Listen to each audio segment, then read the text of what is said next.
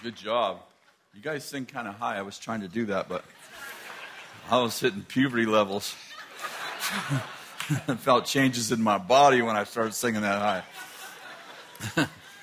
well, um, it's almost. How many of you are all you're all ready for Christmas? How many of you are not ready for Christmas? How many of you have not started your shopping at all? Zero. Raise your hand. Hi. Half of the people. Oh, I feel so much better. Relative righteousness has just hit me. My wife, she's, you know, just doesn't have the spirit. She just starts a month early. I'm like, what's the rush? it's the only reason why we have gifts under the trees because she actually is organized. She has an app. She has an app for Christmas gifts. She was trying to explain to me how it worked this morning. I, I don't really care, but the grandchildren care. It's kind of weird. Anyway, hey, can you put like an, an hour up there or something? So I'm like, yeah, well, yeah. I didn't say I was going to obey it, but at least I know. at least I know when I'm gone. You know, I like hearing myself talk, so if I don't have a time thing going, I just enjoy myself way too much. Why don't you grab a hand and we'll we're going to pray. Holy Spirit, thank you for yeah, thank you for Christmas. I just really love this season. Probably my favorite season. And Lord, we just we bless every single person who, who hear this message. Lord, we pray especially for the, the um, less fortunate. We pray for those who don't have much or maybe nothing. We pray for the lonely, for the disenfranchised. We pray for the broken families and the in strained families, the children of um, parents who are in trouble. Lord, all of these things, we pray that there would just be a spirit of reconciliation, that you'd put the lonely in a family, that you'd break the power of hopelessness, as Paul prayed tonight, that you would release hope and joy and reconciliation and belonging and purpose into the lives of people. Amen. Amen. Uh, someone just sent me this. I thought it was a great word. I, I want to read it to you. I saw a guy wearing a deep sea diving suit. He sat down and started to take it off, and then he started to put on an astronaut suit. Then I started to walk out. Then I guess I guess then started to walk out to a rocket ship that was labeled with grace on the side. There was a fuel truck next to it, and it was labeled love. Then you said, you have, oh, then he said, I saw you. You've said, You've gone deep, but now I want you to go high, for my ways are higher than your ways. Come up high with me. I want to show you how high grace, fill, grace filled by love can truly go. I just thought that was just a great word right there. I received that for myself. I have a, mess, a name for my message tonight. Is there a skunk on your mantle? And I want to talk a little bit about divine purpose. So why don't you turn to Genesis chapter 4? And uh, we're just going to begin by just looking at a few verses and tell you a couple of stories. In Genesis 4, it says, Now man had relations with his wife Eve, and she conceived and gave birth to Cain. And she said, I have gotten a man child with the help of the Lord. Second verse. Again, she gave birth to his brother Abel, and Abel was a keeper of flocks, but Cain was a tiller of the ground. I thought this was, uh, I just want to begin by saying that God has a purpose for you. And it was uh, interesting to me that the, the second people, sec, you know, the second people, Cain and Abel, the second, third people to ever be born on the planet, I guess the first people to ever actually be born on a planet, were actually they were actually given identities that were related to the job they were created to become, job they were created to do. And it says in Cain, and Cain, Abel was the keeper of the flocks, but Cain was the tiller of the ground. I, I, just, I just want to begin by saying that God has a purpose for your life. And I've repeated this um, Mark Chironna's quote that I heard at um, Che Ahn's church probably four years ago now. And um, Mark was preaching on purpose. And he said, God doesn't have a plan for your life, He has a purpose. And He has 150 ways, to, different plans to get you to your purpose. Have you ever, how many of you used a GPS before? How many of you have ever passed the street that the GPS told you to turn on and it says recalculating? How many of you have heard the Lord say recalculating in your life? I, I, wanna, I just want to say one thing. I, I, do believe that obviously we have to have a, a, a, right heart, a pure heart before God. And I believe that God honors um, character. And I, I, I heard somebody say one time if you have the right attitude, you get away with a lot of wrong things. You know, when you make mistakes, much different from sinning. Sinning is a willful act. Sinning is, I know it's wrong, I'm going to do it anyway. But I, in my life, I've done a lot of recalculating. I have, I have had many times in my life a, a door open that I thought was the Lord. You know, and I've quoted, there's, you know, I've opened doors no man can shut. I'm like, I go through the door that I thought no man can shut, and I find out that that door that was open wasn't the Lord at all. How many went through doors in your life that you thought were the Lord, but turned out not to be the Lord, but it wasn't with a bad heart? You just made the wrong choice and you sort of heard in one way or another recalculating. It wasn't like the Lord was saying, Oh, I can't get you here from here. I can't get you there from here. I can't get you to your purpose from here. I guess I want to say that your past doesn't define your future. And you are, you are not your worst day. You're better than your worst day. And I think there's, um, I, I, I know this can be taken wrong, but I think that many people take life too seriously. Now, I know there are times to mourn, there are times to be serious, I just mean from the standpoint of taking risk, things that you've done that didn't go well, um, mistakes that you made, even sins that have been forgiven. How many know sins that are forgiven, you're restored to the high place again? When you sin and you've asked Jesus to forgive you and you've, act, and you've actually turned around and repented, how many know that love rewrites your history? And I'm just, I'm just trying to get you to understand that I'm not trying to like have, like dumb down sin and, and say, you know, everybody sin and I, I, you know, let's just let's just, you know, you send, I send. I, I, don't like that atmosphere. I think the Lord's actually called us to not sin. 1 John 4, uh, 1 John 2 says, if, if anyone sins, we have an advocate with the Father, not when they sin. And I, I think we should have an if culture. If you sin, we have a solution. But I don't think we should create such a solution that it's okay to sin. I think grace actually gives you the power to not sin. But even beyond, even above sin, I think we make mistakes in our life, and sometimes it feels like my life is over. And I just want to say, recalculating. That the Lord knows how to find you in prison, as He did Joseph. He knows how to take your test and make it a money. As in test testimony. He knows how to take the things that you've done that were wrong, even, and create a pathway for other people to follow you because they know you can relate. They can relate to you. And I, I just, I want you to lighten up. I've, talked to so many people over the years, and I, I feel like the, I haven't always said this.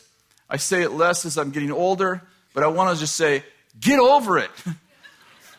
Not in a harsh way. Well, in the early days. Let's confess my past. I want to say, it's okay. Get over it. And I, I meet people, as you do all the time, that, you know, they're my age or or they're in their 30s, 40s, and 50s, and they did something as a, as a yeah, I'm in my 60s. I, I know some of you don't lie. I meet people that are old and they did something in their childhood or something was done to them and they're still regurgitating it. And I'm like, at some point, not in a harsh way, I want to say, get past it. Recalculate. It doesn't, that your past has nothing to do with your future unless you let it. And I'm talking about your negative past. It doesn't have to have anything to do with your future. As a matter of fact, your bad past can actually accelerate your great future. I don't even know how the Lord does that. Genesis chapter 4, verse 19. I'll probably get these names really bad. You know, have you ever heard anyone who knows Hebrew read Hebrew? Michael Brown was here, oh, it's been years ago, and he read Isaiah 61, I believe, in Hebrew. It was beautiful, but it was like. I'm like, you know, I just figured out like nobody that even thinks they know how to read these names right reads them right. Because Abel's like, and Cain's like, so I'll do my best. But if you make fun of me, I'm like, hey, hey, I'm trying to do the original language. Genesis 4:19. Um, Lamech took to, to himself two wives. The one was uh, one of them was named Adol, and the other was named Zillah. And Adol gave birth to Jabal, and he was the father of all those who dwelled in tents and have livestock. His brother's name was, was uh, Jubal, and he was the father of all those who play the lyre and pipe. As for Zella, she also gave birth to Tubal Cain, the forger of implements. I mean, dude, how'd you like to have a hyphen in your name? My name is Chris John's son. That's just weird. The forge, okay, I gotta go back now. As for Zella, she gave birth to Tubal-Cain, the forger of implements of bronze and iron, and the sister of Tubal-Cain was Naam. Uh, now, the amazing thing to me is these guys who I probably hacked their names. It says that they gave birth, she gave birth, listen to this, and, and Adah gave birth to Jabal, and he was the father of those who dwell in tents and have livestock. His brother's name was Jubal. Was Jubal. He was the father of those who play lyres and, and pipe. And, you know, uh, Jubilee, that's where we get the word Jubilee or the tribe of Judah. It's, it comes from this guy who he was literally a father to all the musicians. This other guy was the father to people who dwell in tents and have livestock. And this other guy was the father of everyone who works in bronze and iron. My point is this is that this is like this is like right after Cain and Abel were born. This is just a, the next chapter. I mean, the same chapter, a few verses later, it, it begins to talk about people who had an identity that actually became a legacy in which that person's call on their life was actually more than just a call for themselves. It was actually define their the genealogy from that day forward. And the people in Judah, can you imagine David from the tribe of Judah could trace his lineage back to this guy who was the father of everyone who played an instrument. And my point is this if you don't do what you're supposed to be doing, a whole bunch of people won't get to do what they're supposed to be doing because what you do is actually not just for you, it's for your legacy. I'm saying that your DNA isn't just to hang around and sip suds in the castle. You literally have something follow me to do. You were created for good works in Christ Jesus. You know, I, I don't like grace. I don't like when people teach grace in a way that takes away responsibility. I think when you teach grace in a way that takes away personal responsibility, that you actually have another gospel. Because grace actually enables you to carry out your responsibility in God. When you teach grace in a way that takes away works, you understand you were created for good works in Christ Jesus, which He planned beforehand.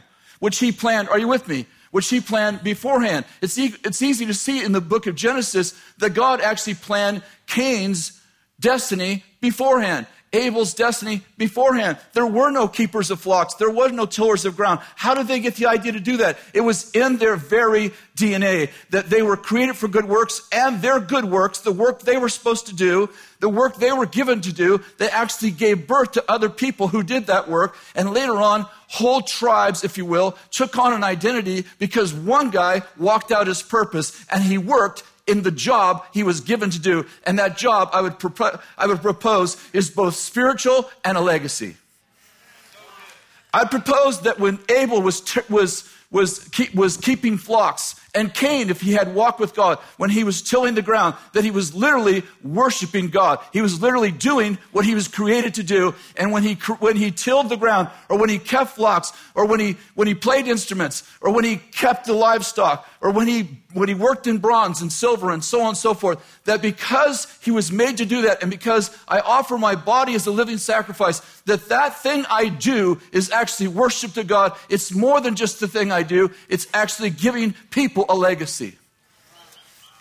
And I like to suggest that when you when your legacy, when your purpose gets derailed, your legacy begins to falter. Now, I said I began with recalculating. And some of us are older and you're like, I've missed my purpose so long ago. Well, start now. It's not beyond God. It's not beyond God's ability or his purpose or his whatever to restart you, to hit restart at 60, at 50, at 40, after a divorce, out of prison, reset. I mean, what's the worst thing you've done?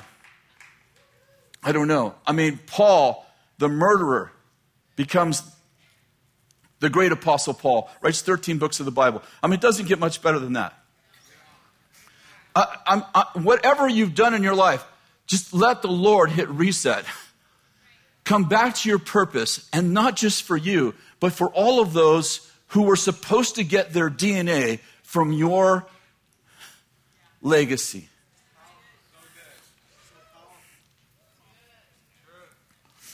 Turn to Matthew chapter 4, verse 18. Now, as Jesus was walking by the Sea of Galilee, he saw two brothers, Simon, who was called Peter, and Andrew, his brother, casting a net into the sea. And they were fishermen. And he said, to the, he said to them, Follow me, and I'll make you fishers of men. And immediately they left their nets and followed him. Going on from there, he saw two brothers, James, the son of Zebedee, and John, his brother, in the boat with Zebedee, their father, mending their nets. And he called to them, and immediately they left the boat and they followed. And their father. They left the boat and their father and followed him. A, a few things, just really simple. I, I, had this picture this morning. I don't know how many of you were here this morning, but I had this picture. I don't want to call it a vision because I don't really know if it was a vision, but I'll just say it's divine imagination. And I saw the Lord coming to people's houses and he was touching them with something that looked like a wand. I have to be careful because people already think I'm like, you're a new ager. Whatever. But he was touching them with like this wand, and it was like, you know, when you were a kid, you see this little, these little cartoons where they touch with the wand and these sparkles come out. And I saw the Lord just touching people with like a wand, and all of a sudden, it, like, it was like kissing them awake. I said Cinderella, but I guess that was Sleeping Beauty. I don't know, one of them lost a slipper, and I remember that part. But they were just like, they were just awakened to their purpose. And I, I feel like, I feel like the Lord wants to awaken us to our purpose. I could just imagine, you know, James and, and John, they're, they're out fishing, and, you know, uh, um, I mean, rumor, I mean, history has it that, you know, by now people already kind of knew who Jesus was. He taught, he was a rabbi. Did you guys know that, that Jesus was a great rabbi. Like they didn't just call him rabbi. Like he, that's why he taught um, on the Sabbath days in the temple and in the synagogue because Jesus was he was actually a, a famous rabbi before he was ever famous for being the Messiah. And um, and so they probably Peter and John and some of these guys probably knew knew Jesus at least from a distance, small small communities, and. Um, they're out fishing.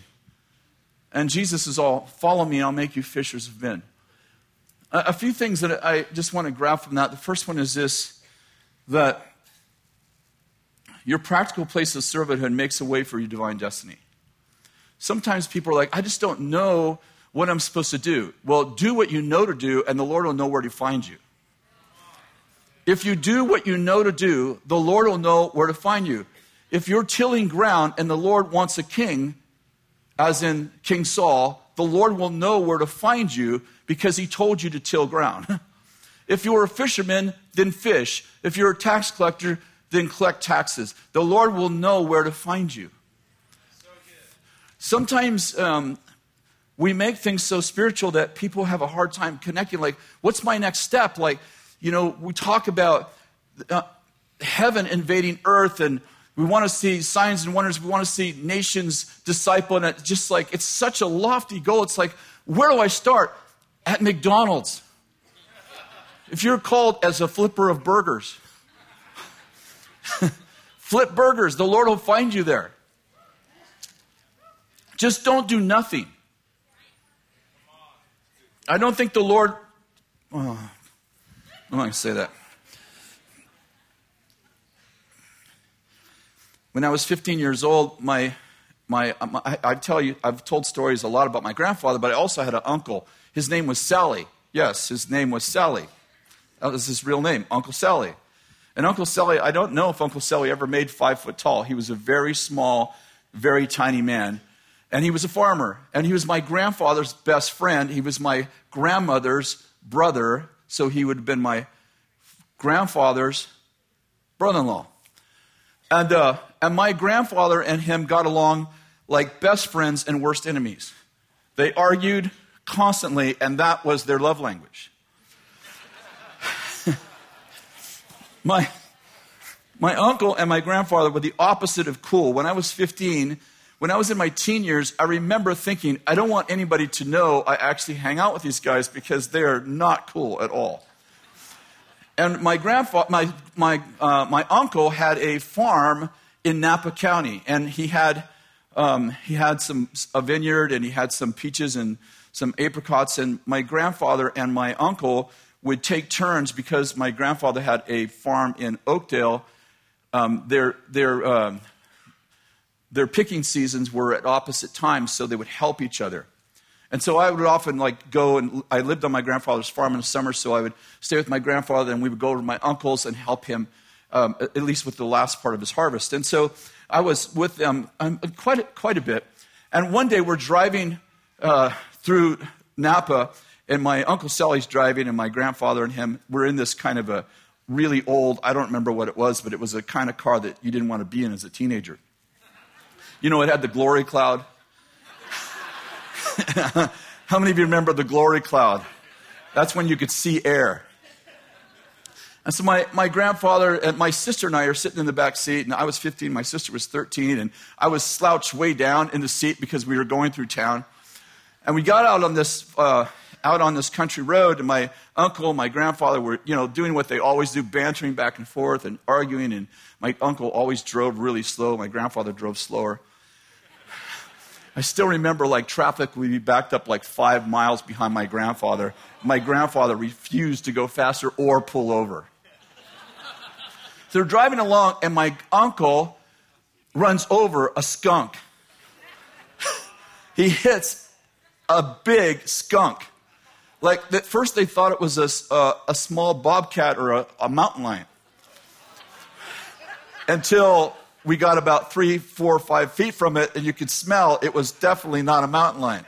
It was definitely a skunk.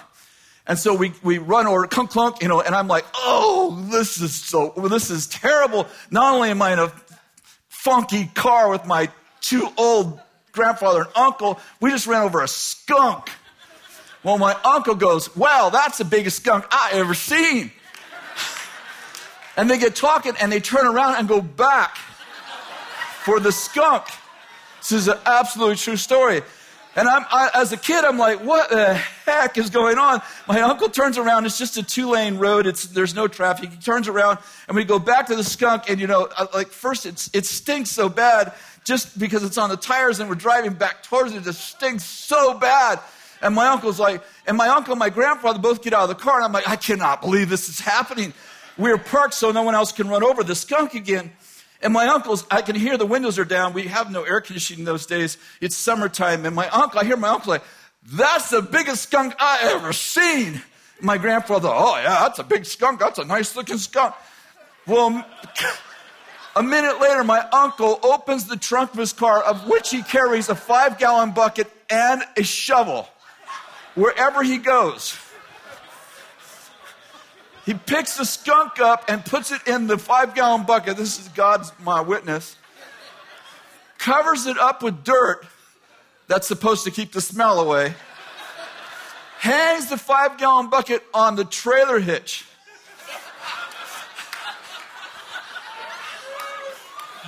And takes it home. Oh, yeah. We get home and he's all excited. He's telling my whole family, Wow, you should see the skunk I found. Oh, ran over it. Oh, you know, you think he shot it, you know, five point buck.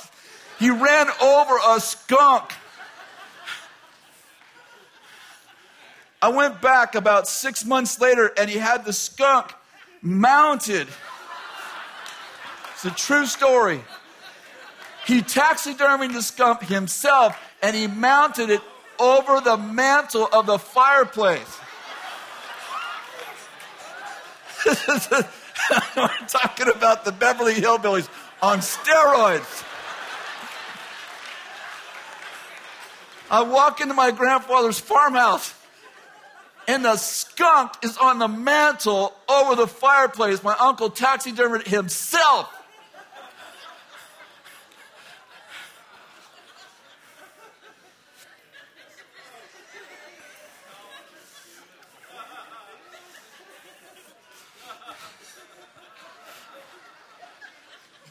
I wish that wasn't a true story.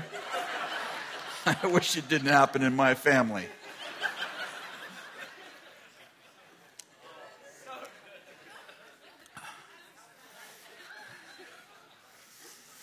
I wonder how many of you have a skunk over your mantle.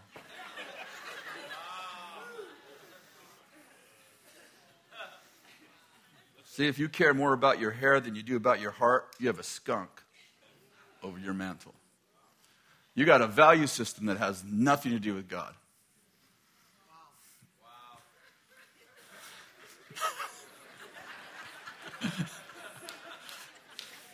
Matthew 6 16. Whenever you fast, do not put on a gloomy face as the hypocrites do, for they neglect their appearance so that they will be noticed by men when they are fasting. Truly I say to you, they have their reward in full. But when you fast, anoint your head and wash your feet Wash your face and your feet. You should wash your feet. I just think you should wash your feet, man, especially if you run over a skunk. But when you fast, anoint your head and wash your face, so that your fasting will not be noticed by men, but by your Father who's in secret. And your Father who sees what is done in secret will reward you. Listen to this next verse. This is the next verse. Do not store up for your, yourselves treasure on earth where moth and, rust destroy, and where thieves break in and steal. But store up for yourself treasures in heaven, where neither moth nor rust destroys, where thieves do not break in and steal. For where your treasure is, there will your heart be also. I thought it was interesting when he's talking about treasure. Now, actually, I looked up the word treasure just to see how many times it was used, and I think it's six times in the Gospels. Some of the stories are repeated stories. But this is really interesting to me because I, I obviously, you know, I, re, I know both those stories, but I just didn't put them together. That in this passage, he's talking about who you're trying to impress determines where your treasure is. If you're trying to be, if you're trying to impress the spiritual crowd, the in crowd, the cool crowd, God goes, uh, your treasure is not in heaven. And so I wanted to talk to you a little bit about your treasure. If you have a house, if your house is your treasure, you got a skunk hanging on your mantle. Now, it doesn't mean you can't have nice things, but what do you treasure? How do you tell what you treasure? Well, some of it is like what identifies you. Where, where's your identity coming from? What, what thing do you, what do you live for? Do you live for things? Do you have a house or does your house have you? It's, it's really easy to start out one way and end up another. If you long for fame and fortune, you probably have a skunk hanging on your mantle. It's not that you can't be famous or have lots of money, but if that's where your treasure is. You know, um, we used to have a business school, and I teach a lot of business principles, and I, I think business people are surprised when I say that money ought to be the fruit of a business, but not the reason for it. Something happens when you make money the reason why you're doing something. Suddenly, every customer feels like a dollar sign. I used to tell our team when we were in business, I used to tell our team, let's make friends, and if we make friends, we'll make money. But if we try to make money, we won't make friends and we won't make money. And if we do make money that way, it's not the kind of money we want. I see uh, signs that say, Have you ever been to any kind of a store? There's a couple in town. When you get to the counter, it says, All sales final. And they're not trying to make friends, they're trying to make a sale. And they want to make sure that if you're not happy with that sale, don't come back to us because we only need you once. These are all signs that you got a skunk on your mantle. Like these are not God's value system. If your morals are determined by your attractions, you have a skunk hanging on your mantle. How many you know if your morals are determined by your feelings, by your attractions, how many understand that's not heaven's value system? It, you may you know, my uncle actually thought that skunk was beautiful, but from most of our perspective, he was misinformed.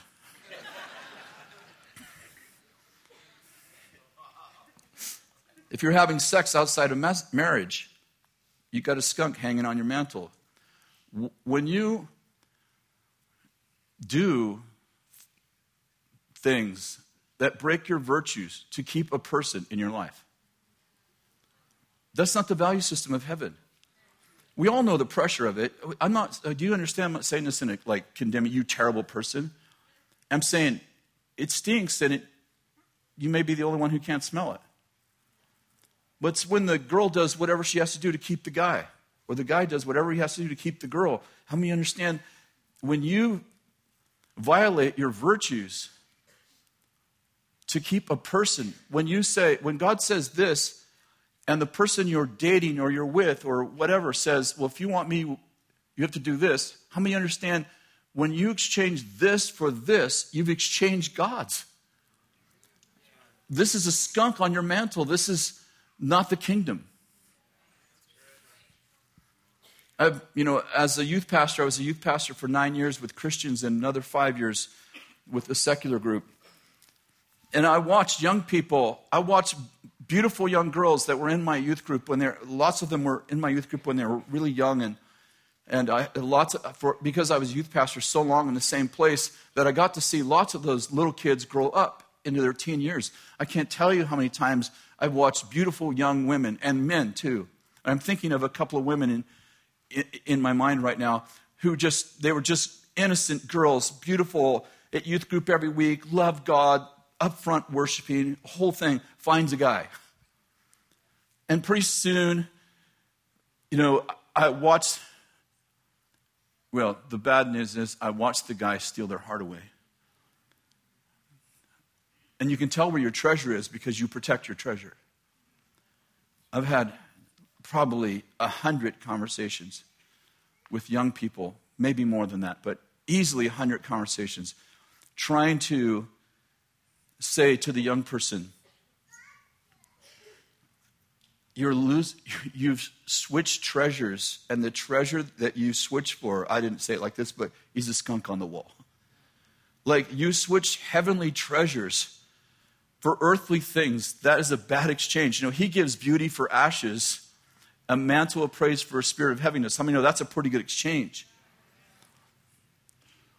And um, I've watched many people, many young people, older people too, but I've watched many young people make really bad choices.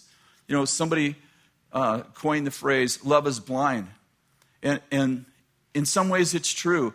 Um, I, I, probably most of us that are older, we've seen someone fall in love with somebody who's not healthy, and they think everything's fine. And you know, we're in this tension of we want to find golden people, we want to love everybody, but I don't want, but, but that person that that person fell in love with is not healthy, is broken. And when you try to point out, hey, this is probably this behavior, the way they treat you, you know, the fact that they hit you, and that person oftentimes is defends them like well they hit me because and they they treat me like that because i did this and it's like no no no they're not noble people and exchanging the treasure of heaven for earthly rewards. It's not hard to do. I bet all of us have done it one time or another in our lives.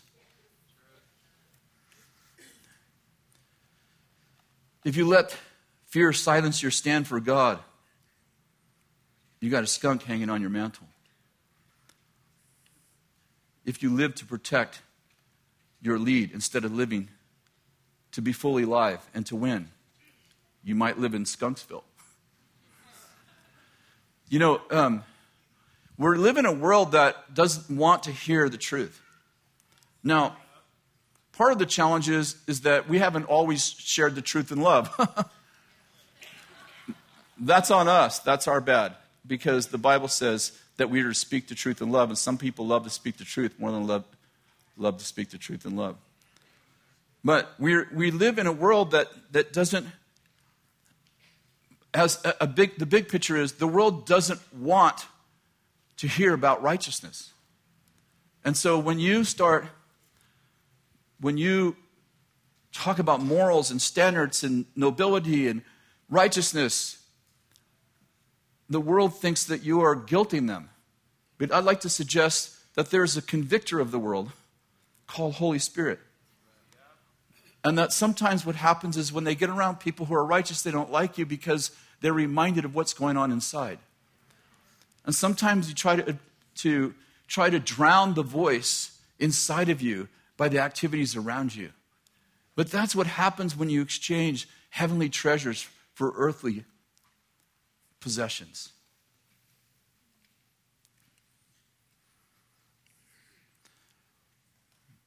Money sometimes can cover up a multitude of sins. I was thinking when I was in business, when we were in business in Weaverville,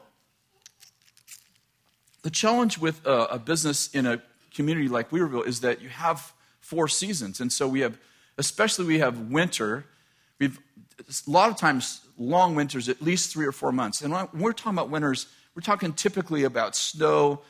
You know, people don't go out in winter, in Weaverville winter. It's not like living in San Diego or Florida. Like, people basically hibernate in the winter. And so we owned four businesses in Weaverville. And that was a challenge because, first of all, you have a very small workforce. You know, we have 3,500 people in, in the whole community. So if you let an employee go, it's not like, like even in Redding, you let somebody go and, there's, and you advertise for a job, and typically there's 40, you get 40 applications. In Weaverville, you, you advertise for a job and you get four applications. And you're lucky if anyone is even qualified as a worker, much less for the skill you need.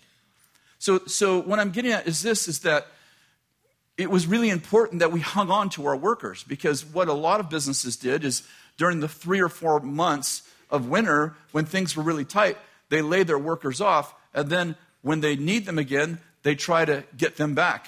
And that's, that's, a, that's a very tough call, especially when you have skilled positions like we had in the automotive business. Most of our, most of our um, positions were skilled positions. So it kind of went like this in business. For three months of the year, hopefully only three, we lost money. The next three months, we broke even. And the last six months of the year, at various levels, we made a profit. And, and so um, hopefully you made enough profit in summer and spring to hold you over for winter and fall. And we kind of rotated like that. And so it was very difficult to, you know, to actually get to a place where you actually felt like you were getting ahead. And about the time that you actually started to accumulate some money, it started to rain and then snow. Uh, what I'm saying is, is that unless you had quite a bit of money, you had long periods of time where you didn't have capital. And we, um, we, we sold mostly to repair shops in our business, in our auto parts business. So when they got slow, of course, we sold locally. So when they got slow, they stopped paying. And we got slow, we stopped paying. And so we end up with this cycle of, you know, um, about the end of winter, we were usually 60 days behind on our bills and struggling to make payrolls. And then, you know, for the next three months, we catch up our, you know, our, um, our, our bills and get caught up. And about that time, it's summer, and we start to put a little money away, and the process starts all over again. My point is this: is that it, it's really easy to make assumptions about someone's character because they don't have money. I'm in a position now where I typically have more money than, than I can, than I can spend in a day. I mean, that I need in a day. And so I, you know, when people work for me, I pay, I pay on time. I have for 15 years. I often give people bonuses when they work for me, do extra stuff for them. And, and it feels really good to be able to do things for people. But I'm always thinking, I'm the same person who was late on my bills 20 years ago. My circumstances were different. But I'm this exact I'm the same person with the same heart. My heart hasn't changed. I would have loved to done that, have done that in the early days of my life. And what I'm getting at is this is uh, I want to read you a few proverbs. Proverbs says the poor is hated even by his neighbor, but those who love but but those who love the rich are many. Proverbs 19:4 Wealth adds many friends, but the poor man is separated from his friends. Proverbs 19:6 Many will seek the favor of a generous man, and every man is a friend to him who gives gifts. And my point is this is that sometimes the things this, sometimes money can hide well, maybe I'll say it this way. People that have money can look like they're more righteous than people who are poor. And it may not be true at all. The person who can't give gifts, Proverbs says, can't find friends. I've found that to be true in my life. Like I've lived being very, uh, you know, poor. I've lived being having not no cash, and I've lived having extra money. And it's amazing how people will judge you by what you give instead of who you are. And so I want to say two things to people in the room. There's lots of you that are struggling financially. That's not a skunk.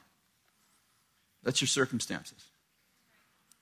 How you do with what you have determines heaven's treasure. You may not be able to convince people on earth that you are righteous, but you're not trying to convince the people on earth that you're righteous.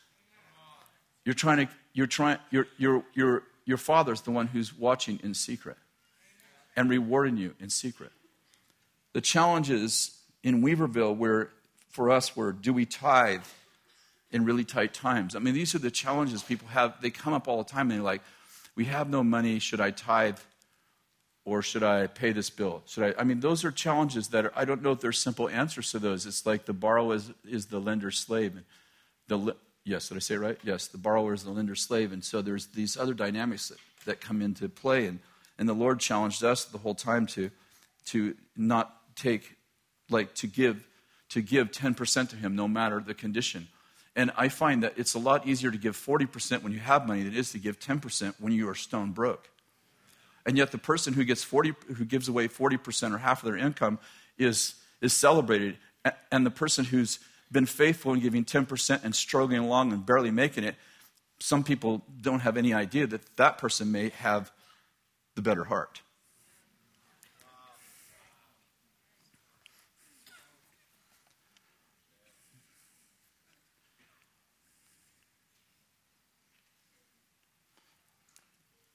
Turn to 1 Samuel chapter 14.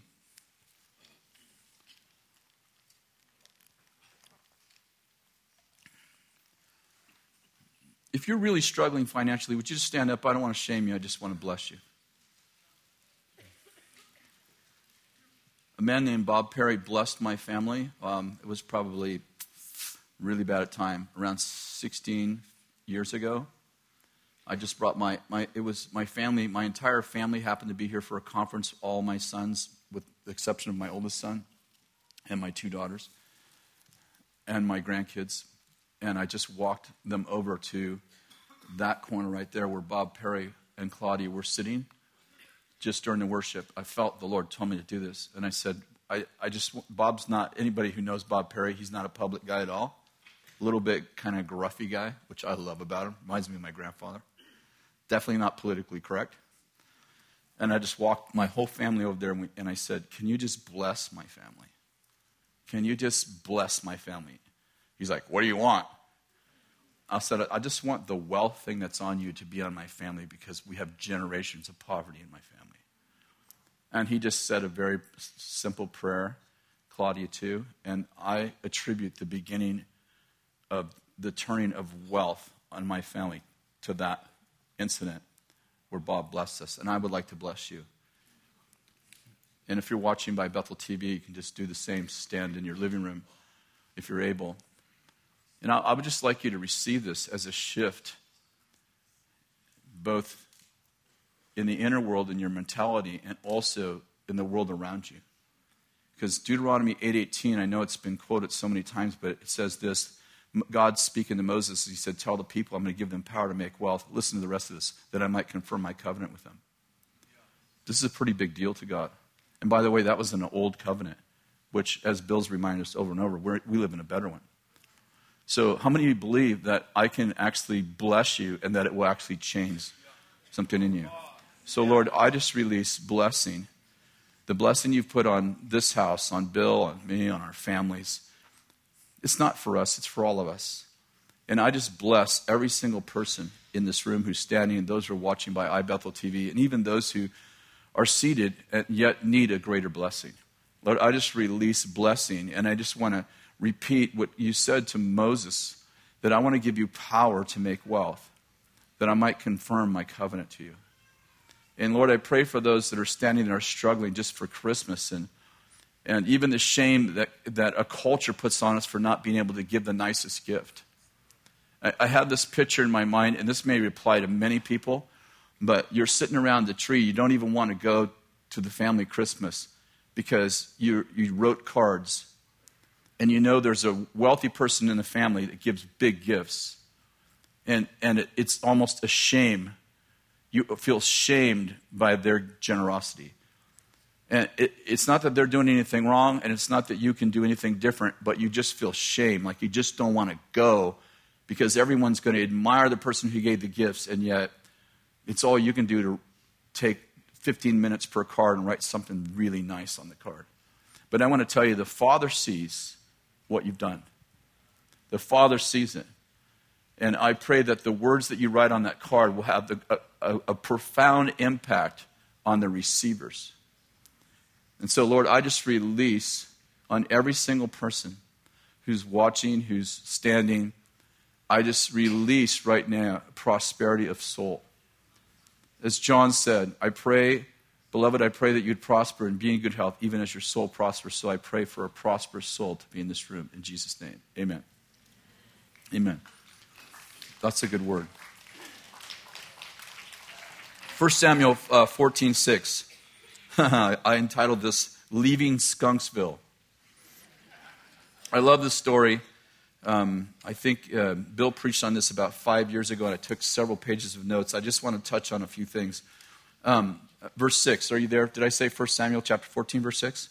Then Samuel said to the young man who was carrying his armor, Come, let us cross over to the garrison of these uncircumcised. Perhaps the Lord will work for us. For the Lord is not restrained to save by many or by few. His armor bearer said to him, Do all that's in your heart.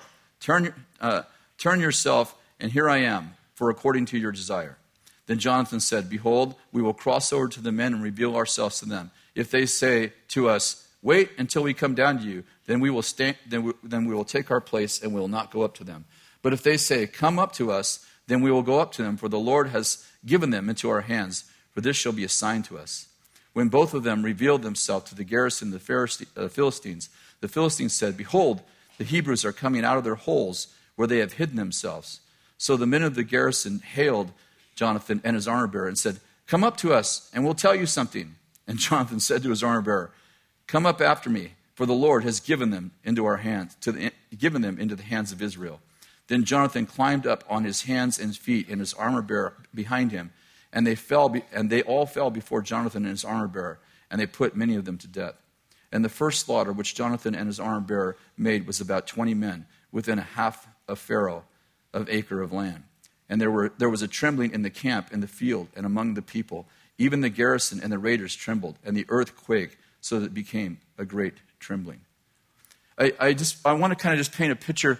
Um, I think this is a this is a portion of uh, where the Philistines, who are the arch enemies of Israel, are are in this. Um, they're they're up on the top of this mountain, and Israel is camping below, and they've been there for like forty days and nothing's happened. Israel is terrified. They're outnumbered. They're outgunned. The, uh, the, the Philistines are better warriors.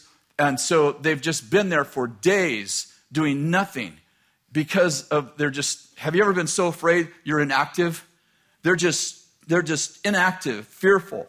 And one day Jonathan wakes up. I think it's like the 40th day. We should look it up because I could have the battles mixed up. But Jonathan wakes up one day early in the morning and he says to his armor bearer, Can the Lord save by many, but not by few? And the armor bearer is like, Do everything that's in your heart. I'm with you. If you turn this way, I'll be with you.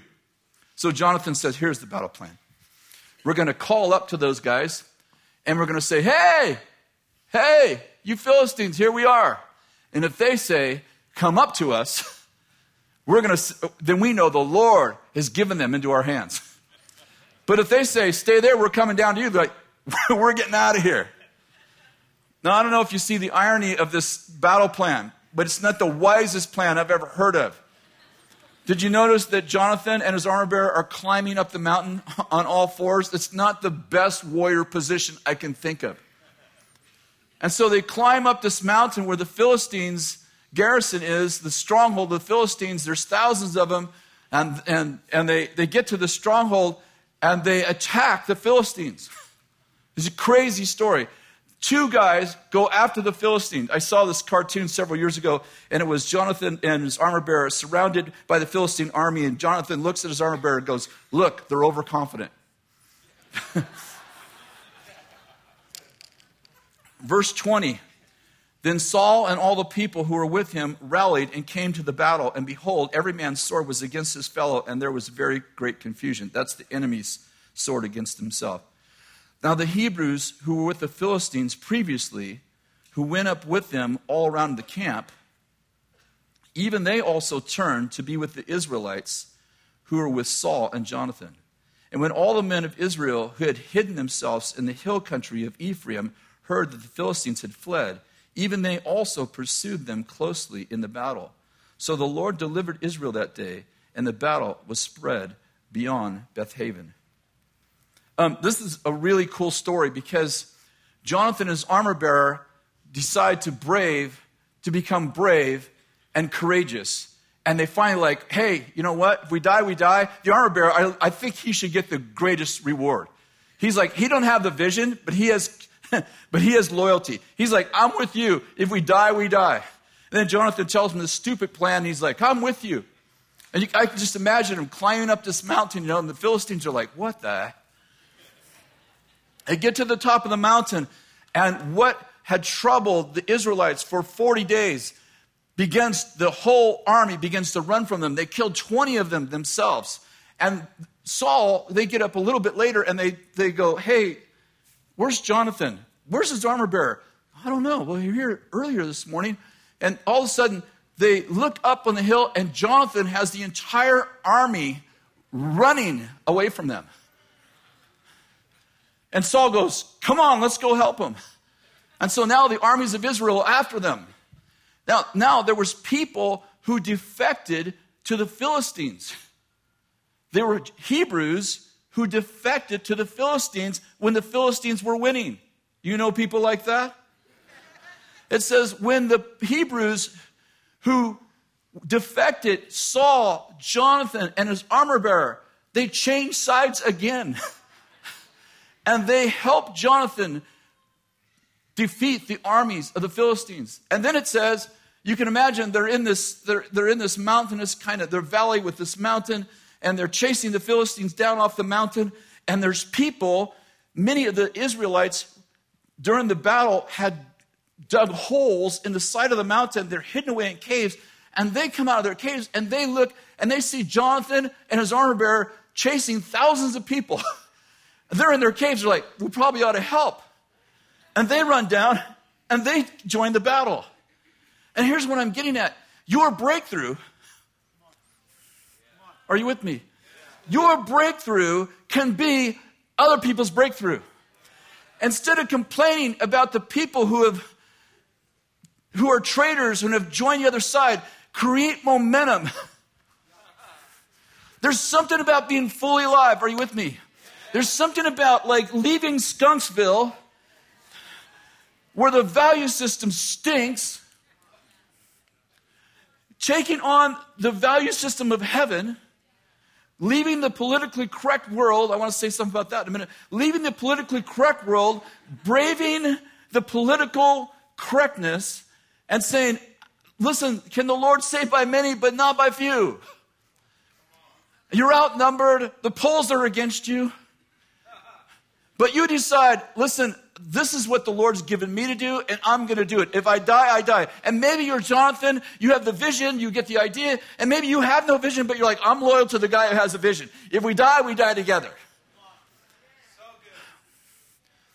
And I believe that when we are fully actualized, when we are fully alive, when we're living when we're living inside of what God's called me to do. You might be the tiller of the ground. You might be the keeper of flock. You might be the, the, the one who works in bronze. You might be the one who, who sings the song. It doesn't matter. You just be fully alive.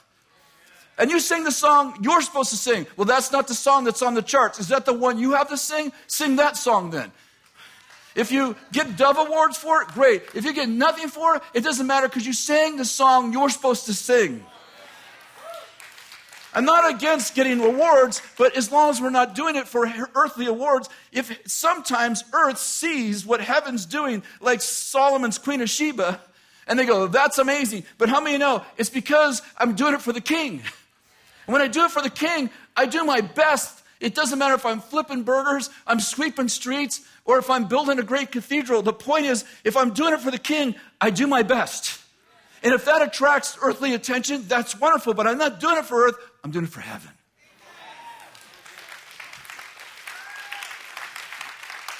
And when I get in a tight spot and I'm doing my best and my bills are 60 days behind, by the way, I'm not saying that's okay. I'm not, I'm not validating that's okay. I'm just saying I'm doing my best and I, I have to do my best. Did you hear what I said? I can't, you know, drive around a, a yellow Corvette and not pay my bills.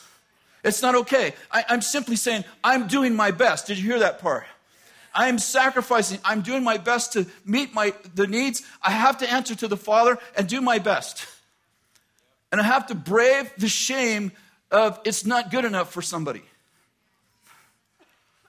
I'm not exalting not being, not paying your bills, but I'm saying there are a lot of people that can't pay their bills. They're not flakes.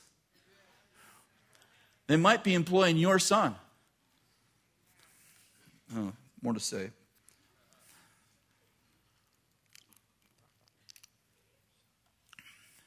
I really believe that we're in a season where the Lord's calling us back to heavenly treasures. If anybody knows me, you know I have a nice house, I have nice things. I have a team around me. I've asked them many times if you see that these things have me any day, I, and I, I check myself like this could I leave this house? Could I get rid of this car? And I'm and, and to this day, this moment, could change tomorrow. I'm like, it has no hold on me. It really has no hold on me. I, in fact, to be honest, wealth is not my demon. I would say significance is something I have to manage pretty daily. So I have no problem having things. I just want to be clear. But there is something about that thing becoming my value system. Impressing people becoming my value system. Having nice things so I can impress people that's my value system. And like those things, we're not going to change the world with those value systems.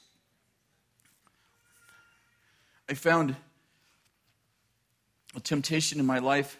You know, it's funny when you have nothing, I'm talking about like you have no reputation, you have no money, nobody knows you. It's, it's I don't know, there's, in some ways, it's easier to live fully alive. Because if you mess up, what are they going to take from you? they can write about you on Facebook, but nobody knows you anyway. If you went bankrupt, nobody's going to get anything because there's no money to get. And I think that as time's gone on, I, this a greater temptation in my life has been living to not lose instead of to win. Living with the same reckless abandon, and I say reckless in a good way, not in a like, you know, bull in a china closet way, but with reckless abandon, living fully alive, living fully obeying the Lord when, quote, you have a reputation. You have stuff people can take. And um, I, I don't have any problem with having insurance or insuring your, your wealth or whatever, as long as you don't stop living because you have stuff. I um, I love Bill. I, I, I don't know how many times I talk about him in a year, but a lot. Probably because he, you know, he's my spiritual father. So, but um, I, I was telling a story. I had some pastors together, and they, oftentimes when I get together with pastors that, that don't know Bill, they, they want to hear Bill stories, and they want to know like, how are you with this man? Why are you this this man? How is he behind the scenes? And I was with some folks this week who were trying to build their church. And so they said, Do you have any church building strategies? I said, No, I never lived with a guy who had one. He didn't have a church building strategy. As a matter of fact, he was kind of excited when people left. And they kind of looked at me funny and they're like, what, what do you mean? I said, Well, you know, I said, we, I said, when I came to Bethel, a thousand people had left before I got there. I always say before I got there because I wanted to be clear it wasn't me who chased them away. I already have my issues.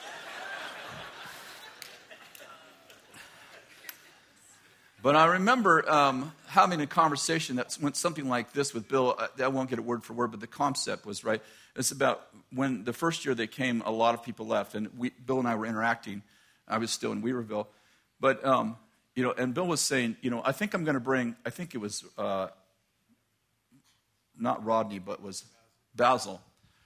And, uh, and they did this meeting, and a bunch of people left, and Bill said, I really feel like I need to have him back to make sure that all the people who are supposed to leave leave.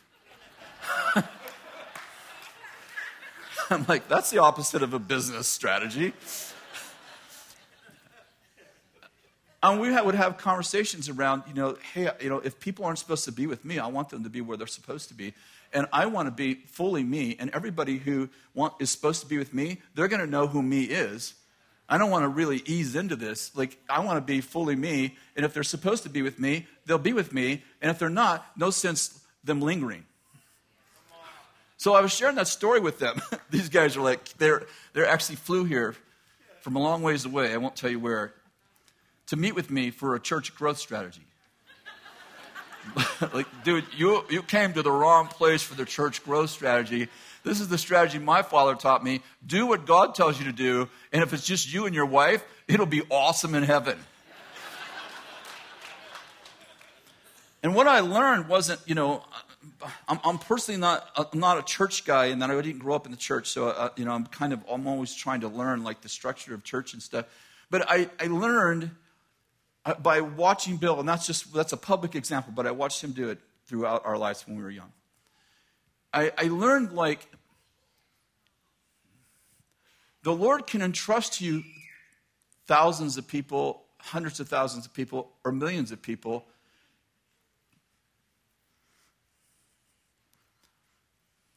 if they don't become your identity. And I don't know who coined this, but if you fear the people, you're not leading them, they're leading you. And I watch a lot of spiritual leaders that I love, by the way. And by the way, this is easy to talk about, much harder to do. I don't, I'm definitely not I'm not demeaning anyone who's in the, struggle because I know the struggle well. And I, I, bet Bill knows the struggle well. I think we all know the struggle well. Everyone who's, who's ever led a group of people. I mean, if you love people, you don't want them to leave. Just because you love them, you don't want them to leave. But there's something about heaven's treasure being tested in us at times so that the Lord can give us more or reduce us to the place where heaven remains our treasure. I have a silly example. I'll end with this tonight. I, I like watches. I, I never wore a watch till I came here. I was always working on cars. You, you just you didn't wear watches because they just get messed up. So I got my first watch when it came here. I was so proud of it and uh, I bought this watch on the coast. I mean, I had never bought a watch before, and I bought a $125 watch. Somebody gave me some money. I, I understand now that that's not an expensive watch, but I didn't know anything about watches, and I'm like, well, this is a cool watch. I mean, all I'd ever had was a Timex with a rubber band. Like, you know, it cost like 14 bucks, you know? Tick forever. I bought this $100, $125 watch, and I'm, I was like, I was pretty proud of it. And uh, I was sitting in the front row, and this man was sitting behind me This is like year one. And I, when I was worshiping, he goes, Hey, that's a cool watch. I should have said, Hey, where's your treasure? he said, That's a cool watch. Can I see it? So I took it off and gave it to him. And about a half an hour went by, and I'm like, Hey, where's my. I had like one day. I bought it on Saturday. Like one day, I'm like, Oh, my treasure. I need my treasure. So, so, so finally, I turn him and go, Hey, give me my watch back. And he gives me his watch. And I'm like, I don't think I like it as well. He goes, Yeah, I'll swap you. And I'm thinking inside, Oh, I don't want to swap. I want the watch I bought. He goes, I'll swap you. And at first I thought he was kidding. Then he walked off. Left the service, he had my watch. And I'm like, and his watch didn't fit me. And he goes, Hey, I'll bring you some links, links next week. I'm like, Oh. So, anyway, so he gives me links for my watch. I have to obviously go to the jeweler to get it fixed. So I go to the jeweler, and, my, and the jeweler goes, Whoa, that's a beautiful watch. I said, Yeah, I had a pretty nice watch. The guy gave me this one. He's like, Gave it to you? I said, Yeah. She goes, Well, and she pulls the exact watch out of the, out of the counter, $1,900. It's a Movado. And I'm like, That is a nice watch. I have this watch for like two years, right? It's like, you know, it's like the greatest treasure I have. I'm like, I'm driving around a, a, a 72 Ford Courier, and I got a $2,000 watch on. I'm like, this is worth more than my car. I could buy two Couriers with this, this watch. I wore that thing every, I wore it in the shop. I'm like, this just began to define me. So I go to YWAM in uh, Fiji, and I'm teaching at YWAM, and the guy that leads YWAM, great guy, he goes, Oh, I like that watch. Oh, yeah, me too.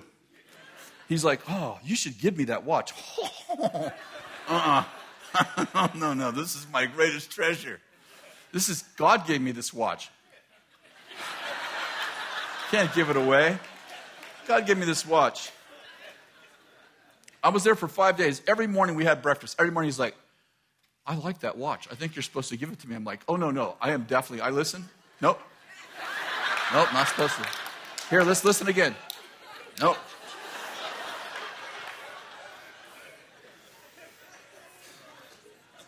The fifth, the, uh, it'd be the fourth night, the fifth morning.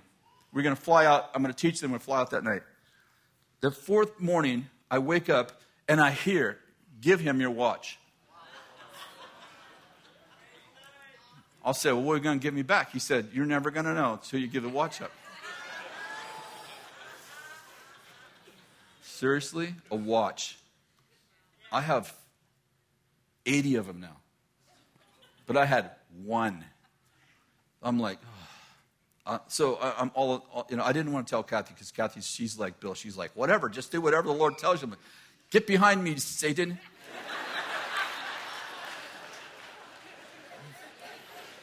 So I get to breakfast. We go through breakfast. He doesn't say anything about the watch. It's the first morning, he doesn't say anything about the watch. We finish breakfast. I'm like, oh, I got through breakfast. He's not going to ask again. And the Lord's like, give him your watch. I'm like, oh, I don't want to go. Oh, there's 13 reasons why I shouldn't. give him your watch. Okay. So we're walking out, and I take my watch off, and I said, Here, I'm supposed to give this to you. He goes, Oh, no, I can't take it. I'll, I'll just shut up and take the watch, dude. I didn't sleep for five nights because of you. Take the watch. He's like, no, no. I said, I, seriously, if you don't take the watch, I'm going to throw it in the freaking garbage can. You're going to have to go get it. Take the watch. So he takes the watch. And before I leave Fiji, I get a beautiful watch. It is like the best watch I've ever had a $2,500 watch. It is beautiful. It's made out of ceramic, it's all black. It is the coolest watch I ever had. I get to Romania the next year.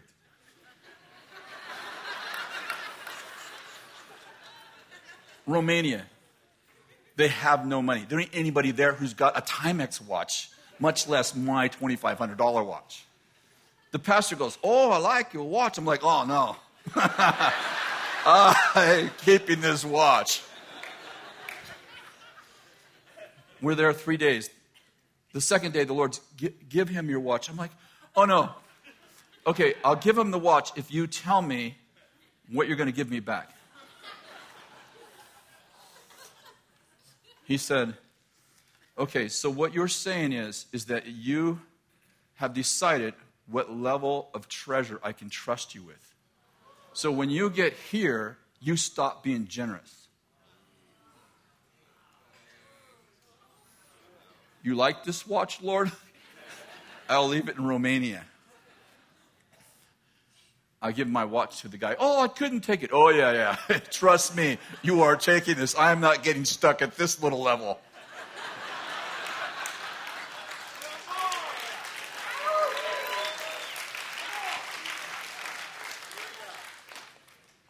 really crazy. The Lord has the Lord ever used anything to talk to you?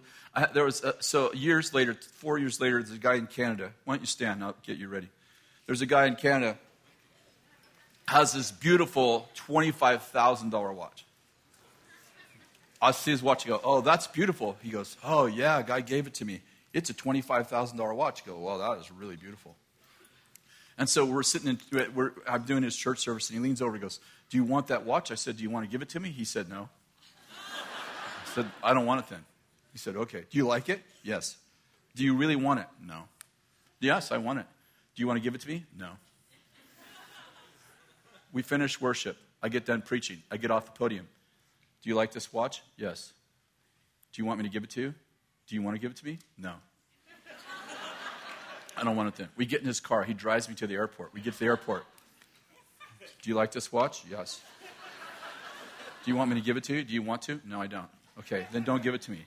I get out of the car, unload all the luggage. He runs after me. I'm not supposed to keep this watch. He gives it to me. Three years later, it breaks. I send it in to get it fixed. It's a phony. It's worth $15. I even know what that means. it was a skunk.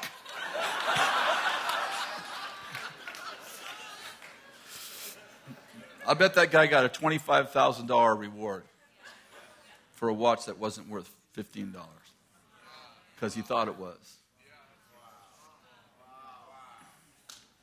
I just have the deepest sense that the Lord is calling us to deep purpose. But I believe that we all have to calibrate. I, I, I definitely speak to myself tonight and say it's so important that we keep the main thing the main thing that earthly treasures, whether it's influence with people or whether it's a house on the hill or whether it's fame or fortune or whatever, whatever, whatever, whatever it is that is your like that demons out there, and you you probably know it. If you're older than 15, you probably know, hey, that thing right there, that's the thing that tries to derail me. But I've put people around me, I've put God in my heart. It's like that thing's not ever going to take me down because I'm aware of it. And I have, have a strategic plan, not against that, but for that. I stay for that. Put your hand on your heart. I want to just pray for you. Lord, you talked about our hearts tonight. And you said, where your heart is, that's where your treasure is. And so we can tell where our heart is by what we treasure. I pray tonight that you would, as you do so well, that you would search our hearts. Uh, David prayed this prayer, I, I think often, that you would search our hearts, and if you find anything in there that isn't right, whether it's evil or whether it's just two degrees off.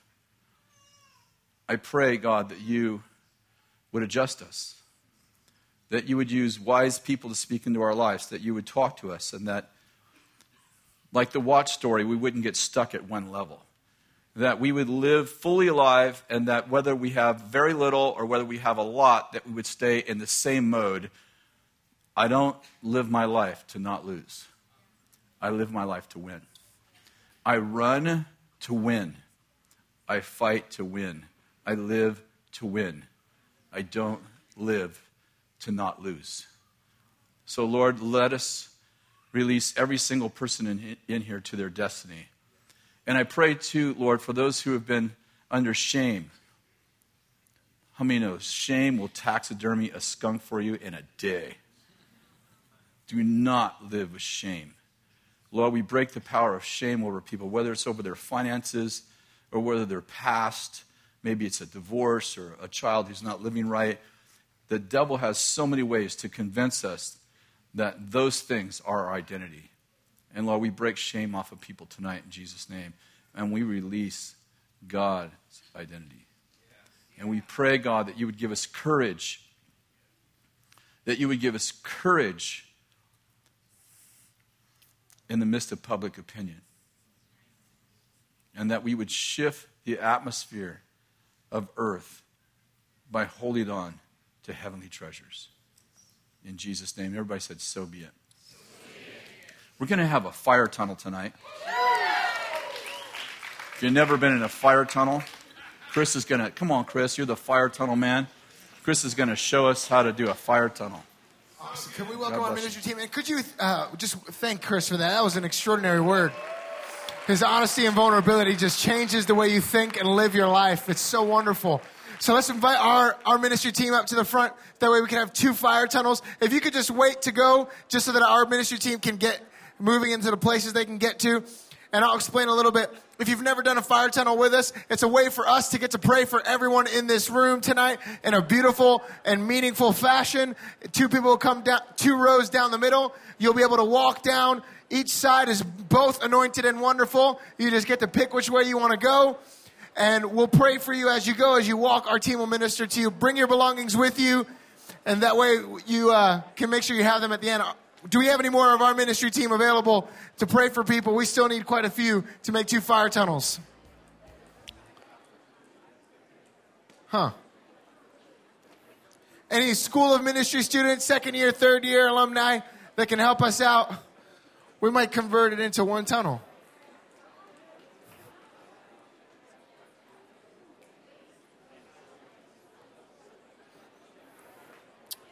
If you guys could come and scoot down and start to form that side right here.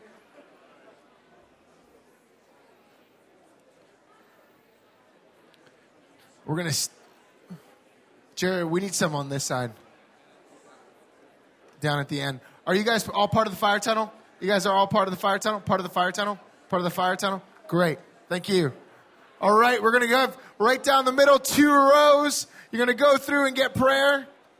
All right, here we go. Music's going to begin. You guys can begin to go. Jared or somebody, one of you guys can direct them. Pick a side, go through there, two, two, uh, two lines.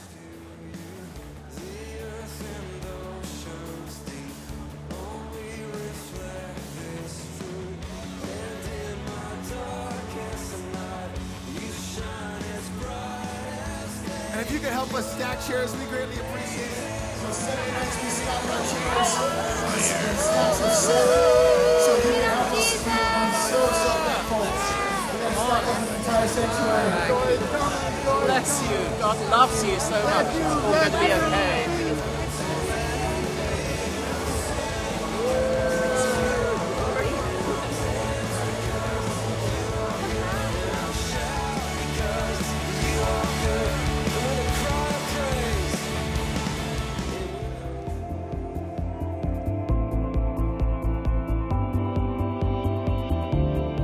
Thank you for joining us. On our website, ibethel.org, you can find our pastor's itineraries who may be visiting a place near you. Bill Johnson will be in Kansas City, Missouri, December 29th through the 31st, and Joaquin Evans will be in Birmingham, Alabama, January 7th and 8th. Now we want to hear from you. If you have any prayer requests, you can email them to pastor at bethel.tv. Our team would love to pray for you and be sure to send us your testimonies as well. We recently heard a testimony from a Bethel TV viewer who was reading Isaiah 62:10 and was asking Holy Spirit to explain to him what the stones in the verse meant. At the end of his quiet time, he started watching a Sunday morning service on Bethel TV. And Kris Vallotton said that he had a strange word about Isaiah 62:10 and explained what the stones in the verse meant and what God was going to do. We know that God hears all of your questions and prayers, and He is faithful to answer. He is a good God and cares for you so deeply that He sent His Son to pay for our sins so that we can enjoy a relationship with Him. Thank you for watching Bethel TV and joining us in our Bethel family around the world. We hope to see you again soon.